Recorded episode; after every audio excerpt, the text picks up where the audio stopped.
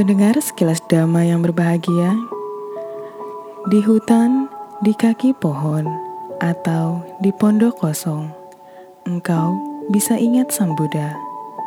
Tiada ketakutan akan muncul padamu.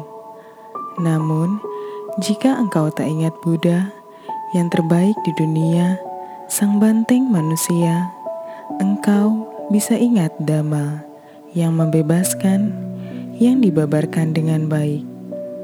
Namun, jika engkau tak ingat Dhamma yang membebaskan, yang dibabarkan dengan baik, engkau bisa ingat Sangha, ladang kebajikan yang tiada tara. Bagi mereka yang ingat Buddha, Dhamma, dan Sangha, tidak akan muncul ketakutan, kegentaran, atau kengerian. Demikian penggalan Samyuta Nikaya 11 ayat 3. Penyelamat Anak Malang Di Rajagaha, hiduplah seorang anak yatim bernama Sopaka. Sopaka tinggal bersama ibu dan keluarga pamannya.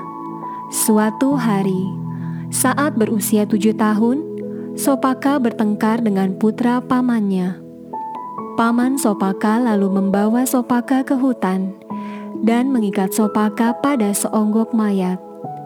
Malam itu, anjing-anjing hutan datang mendekati Sopaka. Anak malang itu ketakutan dan berteriak minta tolong. Dalam meditasi, Bagawa melihat Sopaka sudah matang untuk mencapai kesucian. Bagawa lalu muncul di hadapan Sopaka dengan memancarkan sinar terang dan berkata, "Mari Sopaka, jangan takut." Seketika, tali yang mengikat Sopaka putus saat itu juga, Sopaka mencapai kesucian pertama. Sang Bagawa membawa Sopaka ke wihara. Ibunya datang mencari Sopaka. Sang Bagawa membuat Sopaka tak terlihat oleh ibunya. Setelah mendengar dhamma, ibu Sopaka mencapai kesucian pertama dan Sopaka mencapai kesucian tertinggi. Sang Bagawa pun membuat Sopaka terlihat kembali. Mengetahui anaknya telah mencapai kesucian tertinggi, ibu Sopaka membolehkan Sopaka ditabis.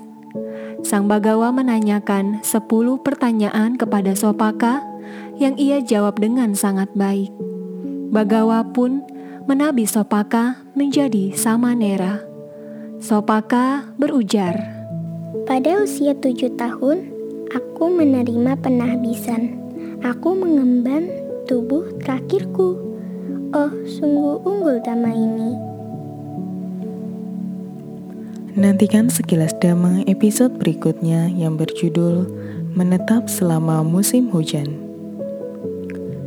Sekilas dama spesial kisah hidup Sang Tata Gata akan hadir selama 100 hari menyambut Hari Waisak 2562 tahun 2021. Sekilas Dhamma dapat didengarkan melalui Spotify dan channel YouTube Cetia Dhamma Dayada dengan kata kunci Sekilas Dhamma.